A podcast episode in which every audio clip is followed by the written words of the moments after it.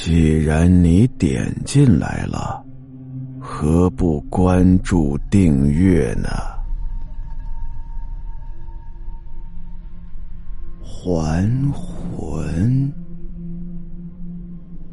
今天说的故事是七八十年代的故事，不是现在的事儿。说有个初中毕业生叫李明，暑假放假的时候，一个人呢就跑到树林里去玩去了。李明玩着玩着呀，不知不觉就走到了树林的深处，看着不远处的柳树底下呀，好像有两个人躺在地上，看不清楚脸。但是从两人穿的鞋上可以分辨出，应该是一男一女。那女的的凉鞋呀，已经掉了一只；男的呢，离那女的大概有两米开外，趴在地上。李明慢慢的走过去，一看，竟然是两具尸体呀！他吓了一跳啊，就玩命的狂奔，跑出了树林，然后去报警了。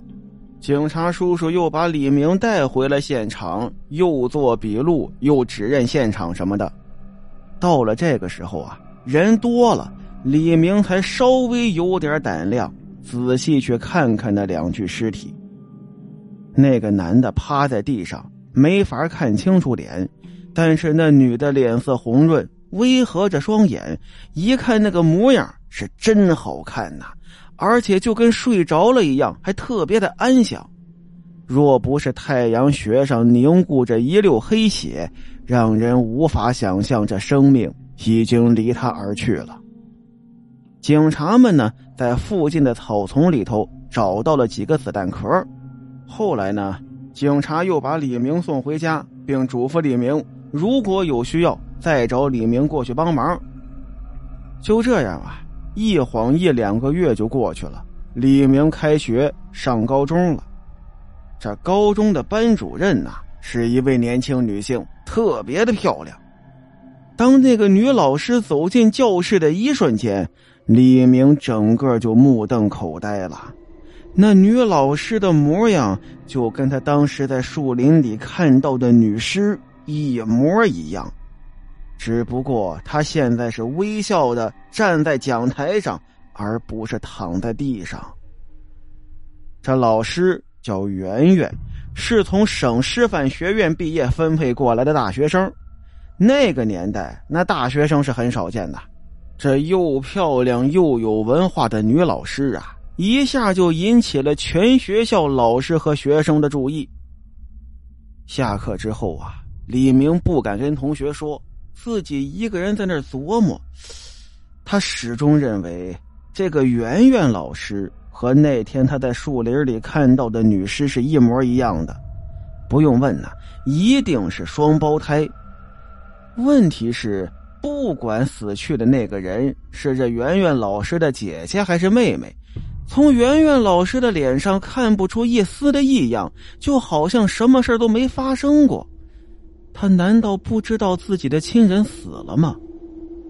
后来呀，李明又找到了学校看门的王大爷，找王大爷去打听。这一打听才知道，这个圆圆老师呢是半个月之前从学校里毕业分配过来的，有一个男的呀陪着她，据说是她男朋友。圆圆老师的父母啊都是去年去世的，只有一个亲人，就是她的妹妹。而这个妹妹呢，在医院里当护士，叫芳芳。现在问题就清楚了，死去的就是他的妹妹芳芳。可是他妹妹上班的那个医院离他们这儿得有个几百公里呀，坐火车要一天的时间。他怎么会死在这儿的？而且作为他的姐姐，这圆圆老师。怎么一点反应都没有？这圆圆老师竟然好像不知情。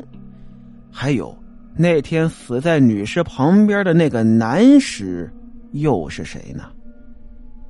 李明糊涂了。刚上高一啊，还是个孩子，好奇心重啊。于是呢，他就想把事情的来龙去脉搞清楚。李明认定线索就在圆圆老师身上。于是决定跟踪他。当天的晚上，圆圆老师的房间里亮着灯，三层的宿舍楼，二楼和三楼啊都是单身宿舍。单身宿舍中只有圆圆老师一个女的，所以整个三楼的一层只住着她一个人。学校后墙外的山坡上有许多的槐树，李明呢就坐在槐树底下的阴影里。离着单身宿舍的窗口很近。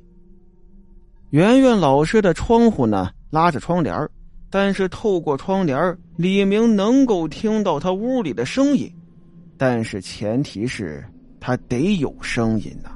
但是很奇怪，一点声音都没有。李明觉得很失望，没有收获，而且这时间越来越晚了，再不回去啊，恐怕得挨揍了。正准备要走的时候，圆圆老师的屋里响起了悉悉嗦嗦的声音。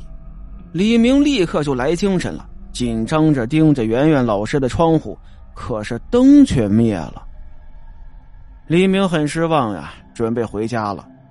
刚要走，突然听到了圆圆老师屋里有说话声：“咱们出去走走吧。”这说话的分明是个男的呀！李明立刻注意到不正常。那个年头，对吧？孤男寡女共处一室，打他个流氓罪不得枪毙呀！